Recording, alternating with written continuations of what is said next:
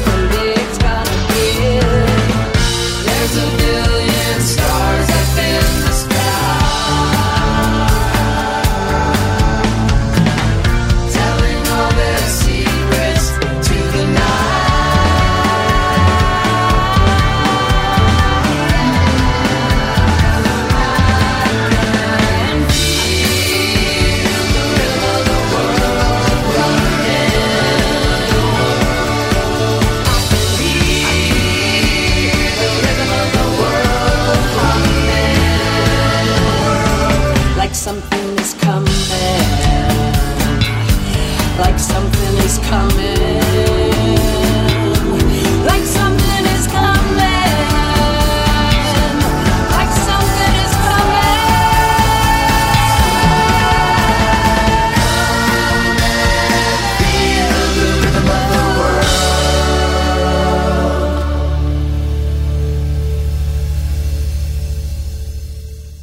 How are you? Doing good, doing good. Where were you in Central Time? I thought you were in California or something. I am, but we have been performing in a Christmas show in Branson, Missouri every night, Monday through Saturday, since November 1st. The Cowsills? Goes, yeah, and it goes to December 9th. Oh, really? Part of a bigger variety type show, Christmas show. Uh, think old fashioned uh, Kraft music hall TV Christmas special. Oh. like that. Kind of like So you used we, to do uh, when you were kids on TV. Right, we are right back at that a TV show. Yes, Cool. It's, it's a it's a hoot. So we're, we're loving it. It's fun. Well, that's great that you're out doing stuff. I mean, you were with the Happy Together tour all summer. Yep, that was 57 cities, and then we did our September gigs, and here we are for six weeks with a full book year coming. Also, Wow. Yeah, I was uh I was really trying to get you for the Rhode Island Folk Festival this year and the Happy Together tour ended just a day too late for that. it was just off. It was close. Yeah. Was close. Yeah. But but you are coming to Rhode Island in in the the midwinter, aren't you? February 11th in Cranston is this benefit with the Rhode Island uh, Rock and Roll Hall of Fame. Right, right. We're part of that with Steve and the Nate and the Yeah, that was post it was supposed to be like this past week or something though, wasn't it? Wasn't it originally like Yep, theater got flooded and they had to postpone it. Yeah, that's a shame. So you guys are, back at it full steam now. This is really the first time you've been so strong at it in a long time, haven't you? I think you're correct. I mean, we're on the road now, and that's good. Uh, we're fortunate uh, because the audiences are still there, um, clearly, and uh, we're branching into some newer territory and got a new album out. And I don't know, it's uh, Tony Bennett did it. We're thinking maybe we'll be the Tony Bennett of our generation. We'll have a second career here. Well, that's that's great. I mean, I I met you and all of you folks back. Uh, well, I think I met Susan first. I'd met her at a solo show because I saw her. She came around a couple of times. I saw her there, and then you had the um, the Family Band movie. You had a premiere of that movie in Providence. Oh yeah, And, uh, yeah. I met you, Paul, uh, Susan, and Richard that night, yeah, yeah. and uh, that was that was very cool the way you did it. The uh, the film ended and the screen came up, and you folks started playing. Yeah, we had a fun time uh, going on that. It's a world unto itself, the world of the documentary. Oh, I'm sure. It was a very good documentary. It was it was depressing in parts because of what you folks went through, but it was it was Well, very good. Right. That's like, look, our story was not too unusual. Uh, it was just we were in public and it was more cute than others. Uh, but doing that, yeah, that was pretty cool. Um, it had a good run, too. Ran a couple of years on Showtime, and I don't know, I guess it was good to do. Yeah, I've watched it a couple of times, and uh, hopefully it turned a few folks on to your to music because uh, you know I've always liked the Cowsills. I mean, I was I mean you're gonna laugh, but Yeah. the I mean I you know I'm you're you're probably ten years older than me maybe I I don't know how old you are, but you're about I know me and Susan are about the same age. Yeah, yeah, they're young. Yeah, I think we're. I think she's like a month older than me or something, and we're very close in age. And you know, I used to. I I remember your music from the '60s, but I used to watch the Partridge Family, and that was what I, I'm a musician, and that was. I have a couple of reasons for starting to play music, and the Partridge Family was one of them. Whatever floats your boat or gets you going, you know, that's what I say. 'Cause, uh, people that make it look fun are making it look how it is. It's fun. Uh, Yeah, it's. I, I don't really admit that too much, here I am admitting it on my podcast now. Yeah, that's okay. You can be a man now, all right? Yeah, well, it's kind of funny because I'm talking to Billy Mumy in a couple of hours too, and uh, he was another reason why I started playing guitar because I saw him play guitar on Lost in Space. Hey, and listen, he never stopped. No. That guy is prolific. He writes and records, and he never stopped. Uh, He plays with your brother John sometimes. Yeah, yep. He's, he's a artist unto himself. Right. I, I did meet your brother John. I, I opened for the Beach Boys a few years back, and I met him. Oh, cool. I never got. You know, it's kind of funny because we've I've been in the musical community f- of Rhode Island all my life, and I knew I had friends that were friends with Barry, but I never I never actually got to meet Barry. He was a friend of my friend J.P. Jones, and they used to hang out, but I somehow never got to meet Barry. You had to catch him when he was around, I'll call it, because he could disappear for lengths of times, and if you didn't catch him, uh, you missed him then. You got to wait for him to come around again. Hmm. That's how he rolled. So you've got this new CD out, Rhythm of the World. Now, what I mean, I know, like I said, you guys are. It seems like you've had this big resurgence. You're you're you're busy and stuff. And was that the reason you decided to put out a CD after all this time, or was it, or you just felt it was time that it's been long enough since you've put out a CD and such? Yeah, it's more that because my sister Susan, uh, God bless her, and you need young people around you all the time. Really, it's good that she's here because she's hounding us to do a record. I'm talking 20 years ago, and we're going, why, why, why, why? You know, we, we did Cocaine Drain in the 70s, in the 90s, and I guess we were due for one, but you know, there was I don't know. Anyway, back then it was like why, and we were a traveling band and having a good time doing shows. We had no songs, but about three years ago. You know, we're on this Happy Together tour in the summer, and that's like 57 cities, and you're you're in two buses, and you're tight. It's a tight tour. You're together, and it's rigorous. And we started writing songs. And really, the only time we ever went in and made a record is if we wrote songs and songs for it. Otherwise, why bother? Right. need to go looking.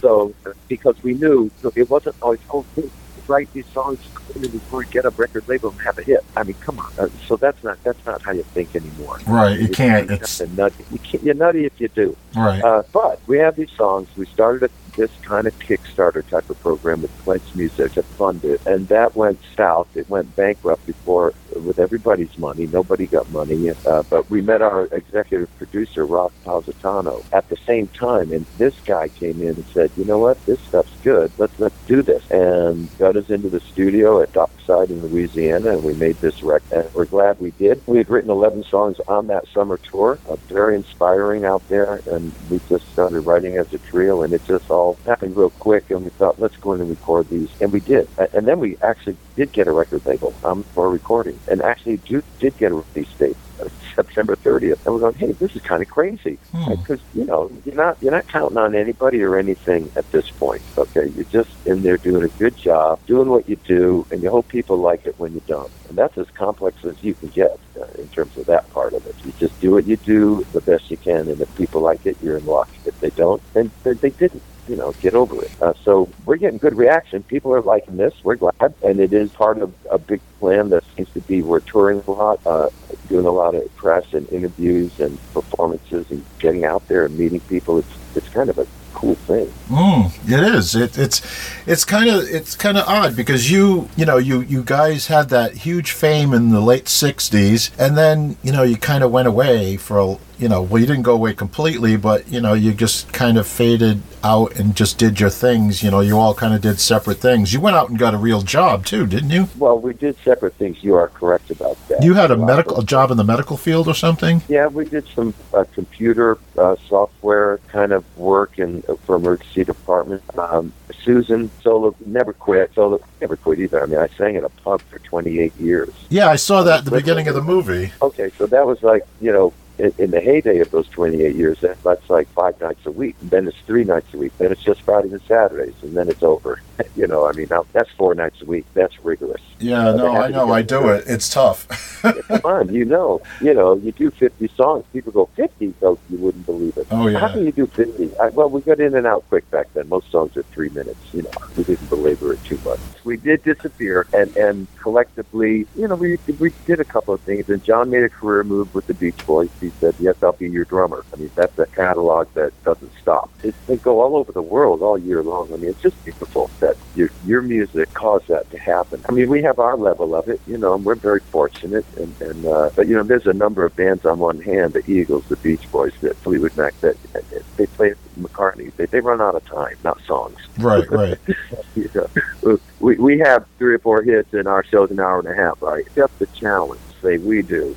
So when you're out on the to. Happy Together tour, I mean, is it one of those things like the old '60s tours where you'd come out and play like four songs and that was it? You nailed it. There's six group. There's four or five hits each. You're going to get 30 hit records by the time you go home by the original artist, up to original as original as they can be. I mean, if there's no Vogues around anymore and the catalog survives, you got three guys singing the Vogues, you know. Right. So even we've lost three brothers. So all of the they call us legacy bands now. By the way, all of the legacy bands are missing original members. Some have no original members Right. but it's a testament to the songs and the power of all these songs from the 60s that never go away. Never No, go- no, they, they, it's great they music. They fuel the Happy Together tour. They fuel it.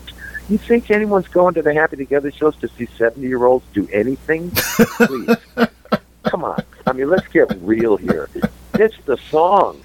Uh, the songs are powerful. Oh my God, they're they're sustaining all of us. Right, right. No, it's. I mean, the rain, the park, and the other and the other things is. I'm not kidding when I say it's one of my all-time favorite songs. That It, it became one of my favorite recordings. I mean, of a good song for sure. But I just think over time, well, that, that stands the test pretty well over time. Some of this stuff, you know. mm, it's a it's a beautiful song. I love it. It's just whenever I, I get goosebumps whenever I hear that, and sometimes I will just put it on repeat. And just listen to it over and over again because it's such a great song. And you guys, I mean, the harmonies of the Cowsills were what the what you guys had was the trademark harmonies, and you've you've captured that in the new album. Well, we did do that. I agree because it's always been about our harmonies and our vocals, and we we were loose in the candy field, the vocal candy field on Rhythm of the World, because we were in there. I mean, there's no pressure, you know. There's nobody from Omnivore Recordings in the booth, you know, saying, "Hey, we got a deadline. What are you guys doing? Let me hear what you're doing. Is it good?" We just did what we do, and, it ended up so good. It was just we worked with Justin Talkett, a great engineer, Frank Filippetti, a great mix engineer, mixed it. Greg Calbi mastered it. it. It's a winner, and and we're real appreciative of it, and we're real proud of it. Now, now look, does that transfer into sales and charts and like, we don't even know how it works anymore today. You hope it does, and we'll see what happens. It's only been out a month uh, and a week, about five six weeks. Uh, so you know, it's a different ball game today, and we're learning all about it, and it's kind of fun actually. So we're we're still glad to be here. I mean, I don't think anybody knows how it works anymore, actually, because you've got so many. It's diversified over so many different formats, and The one thing that's never changed and won't, uh, and you could argue this because a lot of songs you hear are, are, are not good songs in your opinion, but it's just your opinion. But it has to start with good song, good music, and, and if that's not there, you can forget the rest. Right. But if that's there, then you got a battle on your hands. Now Right. you're measuring up. But so are others. And the fight for the space. Look, it's called the top ten. you know what I mean? There's not much space up there, uh, so everyone's got to fight and do what you can do, and it, it's a blast. It's a great business. But oh, it's very hard. oh no, I've been in it for 35 years. I know, it, You how know, it is. It's you know it's it is a Yeah. tough one. It's um, the music on this CD. I mean, you've got songs. I mean, you've got the Nuclear Winter song, which is pretty apropos for these days because everything that's happening over in Ukraine and Russia. That's a little scary. That's a little uh, topical. Well, the thing with nuclear winter is like you can blow it up, or you don't have to do that. right. but it is an option, and we wanted to present. You know, you can do this, but, but you, there's other suggestions on the album instead of that. Right. You know, you've got the song Katrina, which I know had an impact on all of you because of Barry and because, you know, Susan living down there. And The whole thing with Katrina, yeah, with writing Katrina, recording Katrina in Louisiana, um, it was. I, I, we admit that was a tough one. Uh, and most songs, they're not tough. They're tough challenges, you know, to record the arrangements correctly and do the best you can for the song you wrote. But Katrina was tough on a, another level that was unusual for all of us. It's very personal. It's like a musical memorial, you know, to Barry right. passed in that hurricane. That's a different, uh, yeah, that was real emotional. You know, I have to admit that. All of us admit that. That was an emotional experience. But I mean, overall, the CD, you know, has a positive kind of vibe to it. You got to get up, lend a hand, uh, rhythm of the world. They're all, you know, they're all kind of happy up songs, and you know, and that, Well, that yeah, even with the lyric, uh, our sound is happy. right, Our harmonies are positive sounding, even if you're singing about nuclear winter. You know, we're trying to musically, the message musically is this is all going to work out, okay? That's our, our message musically. This is all going to work out. It's going to be rough, and it is rough, but everything's going to be okay. We're not going to blow up the planet. The planet will get rid of us before we can ever get rid of the planet. Believe me. And, so, but we think everything's okay. We just have to love each other and, and lend a hand. Our real message is that. Now it's it seems that Paul is credited for the the composer of most of the songs. You have one, Susan has one, and your wife even has a song on here. Yeah, Mary and I wrote. We wrote most of our songs from our other piece of work called Global, and this uh, song, "Every Little Secret," was from back then, and uh, we hadn't recorded it, and we always wanted to record "Every Little Secret." Uh, finally got to. Very pleased with it. Um, most of them are written by the three of us, and, and that was the magic that we discovered was when the three of us could write together, we uh, were writing some pretty good songs, and they're on there. So we're pretty excited about about that. And God bless anybody who hears it and thinks it's good. We love you for it. Uh, like I said, we're not naive. We, we know who we are and where we've been and where we are. And, uh, but this is still an amazing world, and this is an amazing thing that's going with us, traveling so much and performing so much and getting a record out. It's like, wow, this is pretty cool.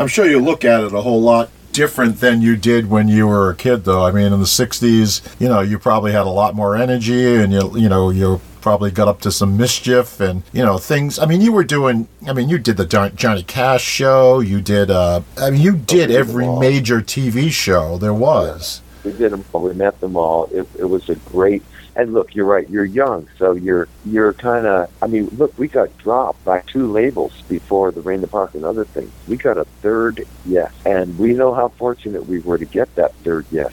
Because if you're dropped from two labels and put out four records, I, look, we're in high school and grade school, but it's still significant that this is happening to us. By the time I'm a junior in high school, man, my credibility was like my self-esteem was like nothing because everything was rejected that we had done so far. And then MGM gives us a third shot. Of course, they're going to come in the band because they're going to put mom in the band because us and everybody else back then thinks we're the Beatles. We're going to be the Beatles or the Stones, and we're going to do that. That's what our group's going to do. And uh, that wasn't working because everyone was doing that. And, and we understand getting mom in, you know, and taking it to MGM. And that, that, kind of ended up when it got a hit. Hey, mom's in the group, you know. I'm sure that was awkward for you at, at some points during the during your time. it was disastrous. I mean, it, in, not in the long run. At the time, okay, we're dropping two labels. We've had bombs. We're not doing anything. It's not working. Okay, and they sit us down and say, "Look, here's what we're going to do. We're going to put your mother in your group." Now, look, we're teenage guys. It's not working already. Well, you might as well blow it up if you're going to do that. It's our attitude, you know. I mean, you're putting who in this group? No one does that. But we did what we were told. You know, we we had a, a, a cantankerous father, and, and but look, kudos to them. It was a good idea and it worked. Okay, I'm just explaining at the time what it was like, and now it's a great story. It's a great history. I mean, the Partridge Family is gonna gonna mirror it. You know, it's so good. Right. Uh, so we we're appreciative, and it's all wonderful. But if you take us to the day it happened, um, you might as well. We thought this. You might as well just forget this is this is ridiculous. And then son of a gun, right? Yeah. hey, look, I'm 17. You know, you don't put my mother anywhere near me. Never mind in my rock band. Are you kidding? I mean, it was crazy. That must have hobbled a lot of fun you were going to have. But I see that. I mean, your brother Billy got, got kind of in trouble with Waddy once, Waddy Wachtel, and that's how he got kicked out of the band. You well, fought- Waddy was in the local. Yeah, Waddy Wachtel was in the local band the, when we were a local band in Newport. We were kids, all kids in high school, and he had the band with the Hammond B3, and they did the Rascals, and we were the Beatle band. Okay, and we checked each other out, became very good friends, childhood friends. But but Waddy, yeah, Waddy and Bill were a couple of. Here's my older brother. He's the oldest in the family. And these guys were a couple of couple of tough rock and rollers. Is what they're going to be, uh, you know. So they bonded. We all bonded. Look, today we're friends with Waddy. I mean, he's like a brother.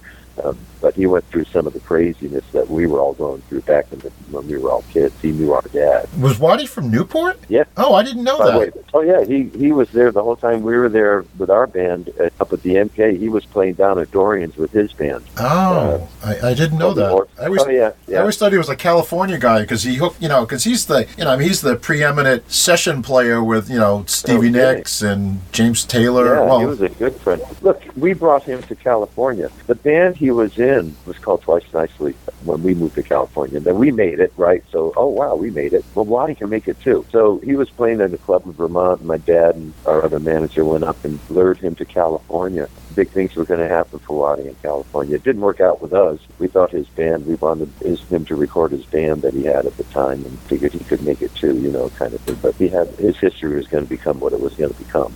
But it's very cool. Yeah, very cool. when you guys started out, it's I read I read that the uh, Uh, the whole metamorphosis of the the Cowsills kind of happened at Kings Park one day. How that it kind of it was it was like a visual thing where you started out at Kings Park one day doing the just Yeah, the four of you, and by the end of the show, was it was everybody. Yeah, it was everybody, but that was what was odd about it. So none of us can remember. We're kids. I mean, I'm in I'm in the tenth grade. I don't know what's going on. Who's on stage now? You know, I mean, I've been doing this since I was seven. By the time I'm in the tenth grade, Bill and I uh, and Barry and John had formed this foursome in the family. You know, to be the Beatles and play Beatles songs, which we did very well. But at Kings Park, they had a festival, and for some reason, our whole family played in it. My mom was up there, Paul, and the people that were in the foursome were in it. And uh, I, I can't remember why. I think it was just for good fun. Uh, we had sung with our mom before in Ohio in the late 50s. Uh, Bill, myself, and her entered a contest at our grade school and won it. singing "Rock and Roll and Ocean," which no one's going to know uh, the song, but that's what we sang. Anyway, so there's a history of singing with mom before she came into MGM and the Rain Park and other things. But it was never serious. It wasn't like it was crazy, you know. It was a one-off to us. It was like, oh, mom, okay, well, whatever. Okay, mom this night, whatever. you know, you're not viewing her that way Right. as a fellow artist. we were going to, but not not at Kings Park when we all just went down for a festival. Although it was pretty good, but no one no one was looking at it going, "Oh wow, the whole family's up there. That's unusual." That that's we just kind of did it and went home. It was no big deal. But it was a big deal in in the history of the family. Is what you that's what you don't know is going on. Mm. Well, and you guys lived in, you had a, well, uh, they called it a mansion in Newport for a while. You lived down in Newport? Yeah, right above Kings Park, right above that park, up the hill, right above it. We lived in Hmm. Halidon Hall, and yeah, it was a big old gothic. I call it a mansion. I'll tell you that. And uh, it was a cool place. It was a very cool place. We were there during my junior and senior year in high school. and We're going to hit it big and have to move to New York and then eventually to California. Actually, when the whole the whole business moved to California in '68, '69 from New York, we went with it. Uh, Susan lives in, in New Orleans with Russ now, and they, and they were together in the uh, the Continental Drifters with Vicki Peterson from the uh, the Bangles and Peter Yeah, Holsapple. run there. Yep. And uh, I talked to Peter a couple of months ago. He was coming through town, and I remember the Continental Drifters. And like I said, you guys have been doing music through in little projects and and all around for the whole time, even though you kind of weren't in the limelight. You've been playing music all the t- all the time. all the time, never stopped. Uh, whether it's in the public eye or you're doing it at your local pub for 28 years, you and uh, it's a good, it's a great gift to be given. Let me tell you, it's a great to share it, and it's a wonderful thing to do, perform for shows and concerts and stuff. We're very, very happy and grateful for that. Now, when you were playing in the in the local pub for 28 years, how did that did that feel odd after having done all this really cool stuff as a young kid, and then it just seems like you had this brush with fame, and now you're you know you're playing in a bar, and um, Sure, it, it had that feel of uh, you know that that was another life almost. My my high school and fame, five years, about five good five year run we had there. But you know, I'm not naive. I mean, nothing lasts forever, and and when you live through the decline, you get an understanding of of all of it. Then you just get on with your life. Now, look, I got brothers who are dead because they had trouble getting on with their life. Okay, after something like that, the fall is acute, and and the fall from something like that is so complete. You had everything, and then you had nothing. So how, you react to that's gonna you're gonna have to figure that out. That's just a personal thing. And it happens to many people where you had everything and then you had nothing. And, and when you end up that way, you got to figure things out. It takes time and patience. did people know who you were? Were there people who knew who you were when you were playing in this bar, or were you kind of anonymous? That No, very often people would know. We did we did very well. And and look, a lot of that is because my last name is Cowsill. right, I mean, if I'm Bob Sherman, you know, and I'm playing on, I was in the Cowsills. I mean, no one's going to put it together. right, But but the name is so strange, Right. Uh, and and it really, it's the only one over here, so it, it's it's me. And yes, it was, and, uh, and so there was a lot of that because of, of that small fact. Uh, but I loved it. That was fine. Yeah, I can sing Rain Park. Oh, you mean my hit record that had a 30-piece orchestra, and we put so many vocals on there that we're going, how are we going to do this live? oh, I could do that. I could do that with my acoustic guitar here for you, sure. You know, so and and you know that gets back to a good song's a good song. You should be able to play a good song on an acoustic guitar, you know. so, but sure, quite often they they knew who I was, and actually the hits, sure, man. I was honored when they asked or uh, if they remembered. Hmm. Your wife is she a musician, or does she just get involved in the music because of you? No, she was not. She got involved. We got into a writing spree back in the 80s and 90s and uh, wrote a whole bunch of songs together uh, and went and recorded them on, on this record Global that came out in 98. But no, other than that, no, just uh, fun to do and, and uh, good with lyrics. And we were there together and got to do, it, do a string of songs. It was pretty cool. Uh, this time around, it was with Susan and Paul, basically. We're on that tour together, and uh, I usually write alone, but when I'm if other people are there and you can do that, okay, let's try it. And it worked. It was great. Now I, I know there's more Cowsills out there because I mean Susan has kids. Uh, do you have kids as well? Sure, but second generations are all over the place. Uh, actually, in the Cowsills band, replacing two brothers are our two sons. Paul's son Brendan on uh, guitar and my son Ryan on keyboard. And so it's still a family band. Susan's husband Russ is our drummer. So we're still much, uh, very much a family band. Yeah.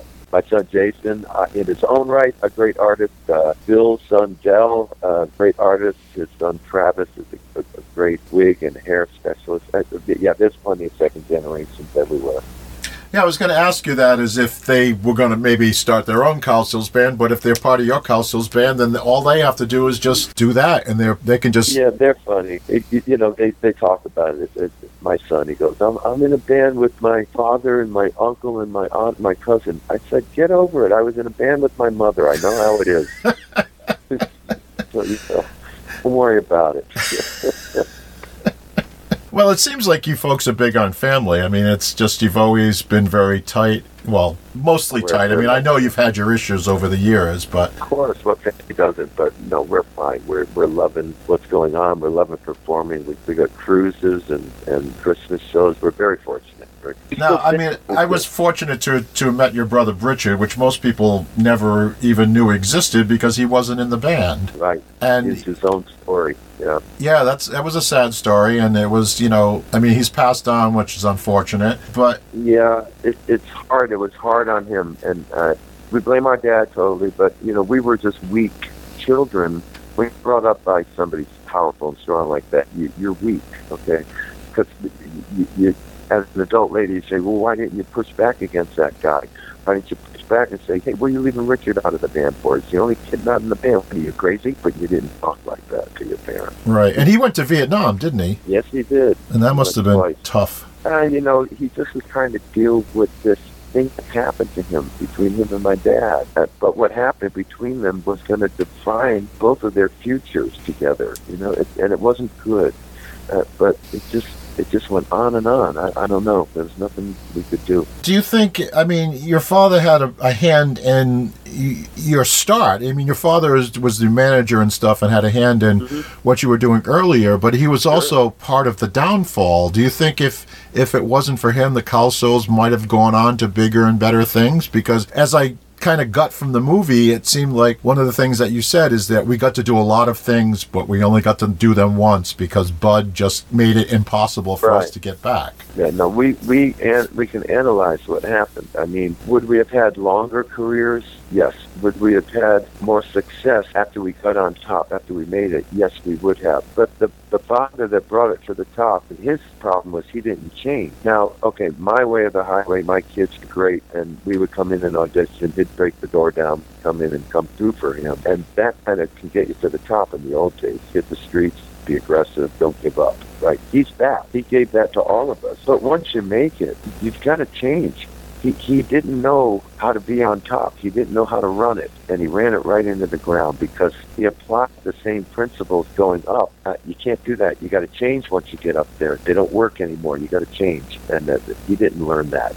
So he took the whole thing down, and he took it down, and there was no, not going to be any stopping it because it was fragile while it was up. You know, and even with it, it's fragile. I mean, Three Dog Night has a great story. It was never going to work. They were never going to last. It was three unique artists brought together by a record company, a, a smart idea, but not good people wise. It was never going to succeed. Now, having said that, I'm talking the people level. Three Dog Night had 13 hits. Mm. 14 number one whatever, you know. But if you talk to Chuck, it was a failure because people wise it failed. And so our family, we, we survived. We didn't fail. We failed as the business. And once the business died, the family did have time to resurrect. We lost some of us, and, uh, you know, the way you handled it was going to define your future. Mm. But we're grateful that we're together as a family with love and happiness, and we survived a lot. It's just terrific to be here, talking to you. even. You know, it's just like we're we're just blessed. On the CD, you have uh, there's one song that wasn't written by the Cowsills, a man named Michael Coy. Oh, Wayne Coy. Well, here's the story with Wayne, excuse me. I, was, I don't know why I said Yeah. Michael. that's okay. We we co-wrote we co-wrote everything. uh, Okay. on the output, but here's Wayne and my story real quick. Largo Night, which is, by the way, on a chart in England at number 16. Oh, cool. believe it? A heritage chart. Anyway, so Wayne Coy thought uh, he was a manager we had in the 80s, and he decided and sat us down one day and told us we were not manageable and disassociated from us. Okay, and that was cool. In, in, into the '90s, and kind of went with him, and we understood what he was saying. We weren't listening to him. Though. Anyway, he gave me this piece of paper folded up, uh, a legal yellow legal page, and said, "Hey, check these out sometime when you get a." Uh, sometime. Okay. And we said our goodbyes, and that was it for Wayne and the Cowsills. Eight years later, I was going through a bank bag of mine, and that paper was sitting in there. Eight years. And I opened it, and it said Largo Nights, and it was these lyrics to Largo Nights. And I go, well, that's what he handed me, a set of lyrics. And in 20 minutes, I had music to it. And it became one of the songs to put on Rhythm of the World. And uh, that's a co-write. I wrote the music. Wayne wrote the words. That's how it came together. It's just a strange song in the in its history, but it's a terrific little song. We Hmm. love it.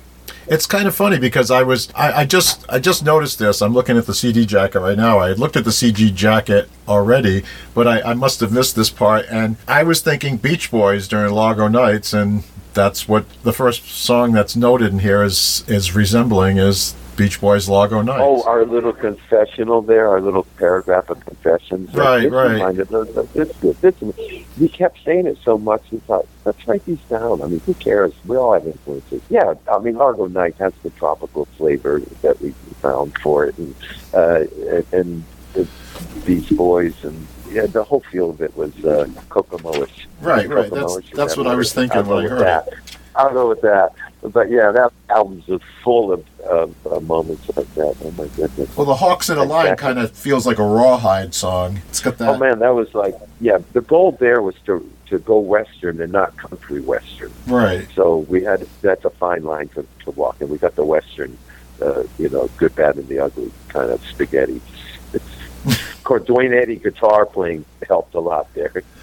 Yeah. we got that tremolo guitar on that, but yeah, that's a very good western song. We like that. Mm. Well, overall, I, I enjoyed the CD. I'm hoping it does great for you. I mean, uh, I'm going to put it in my column, Thank you. recommend it as a Christmas present for folks because it's that time of year. It's one of the is. things that they should uh, that should buy. And you know, Yeah, you've well, we appreciate that. Appreciate you've got the Rhode Island connection. You're you know you're in the Rhode Island Music Hall of Fame. You you you know you got your start playing on Bowen's Wharf and Kings Park and around here. We'll be in Natick, Massachusetts, uh, uh, December 17th. Oh, really? Where? Oh gosh, where was it? It's we packed. I can't remember. Yeah, I'm unprepared. I should know that. That's all right. We're in Sellersville on the 18th and Natick, Massachusetts on the 17th. Oh, cool. Wherever they have places there, there can't be many of them. I'll have to check. And you can and you can go to our Facebook page, our website, and find everywhere we are. All right. Well, I appreciate you taking the time. It's been a pleasure talking to you, and hopefully, uh, Uh, thank you so much. I'm glad it sometime down the road we'll connect again, and maybe sometime we'll have you at the Rhode Yeah. Island Folk Festival. It- it- it's going to happen. It's I gonna hope so. Appreciate it. Have fun in Branson. Thank you. It's nothing but a fun time. I got to tell you. All right.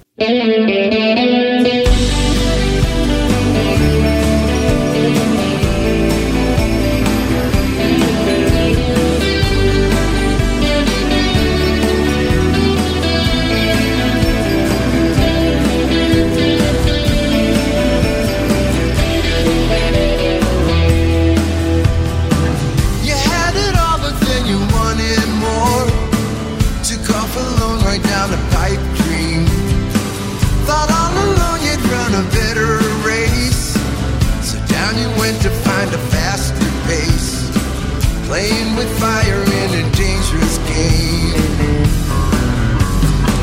Dodge a bullet, cover up your tracks. Play in the shadows of a sidebar.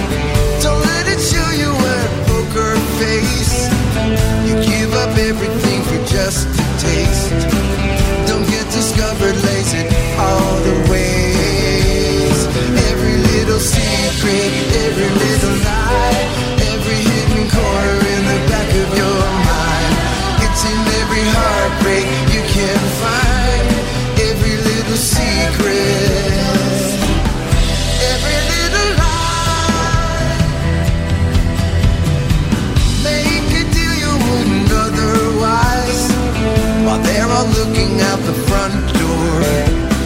Stabbing the back to, to protect the light. They lay the bodies of a better life. All for the profit of an extra dime. Every little secret, every little lie, every hidden corner in the back of your mind.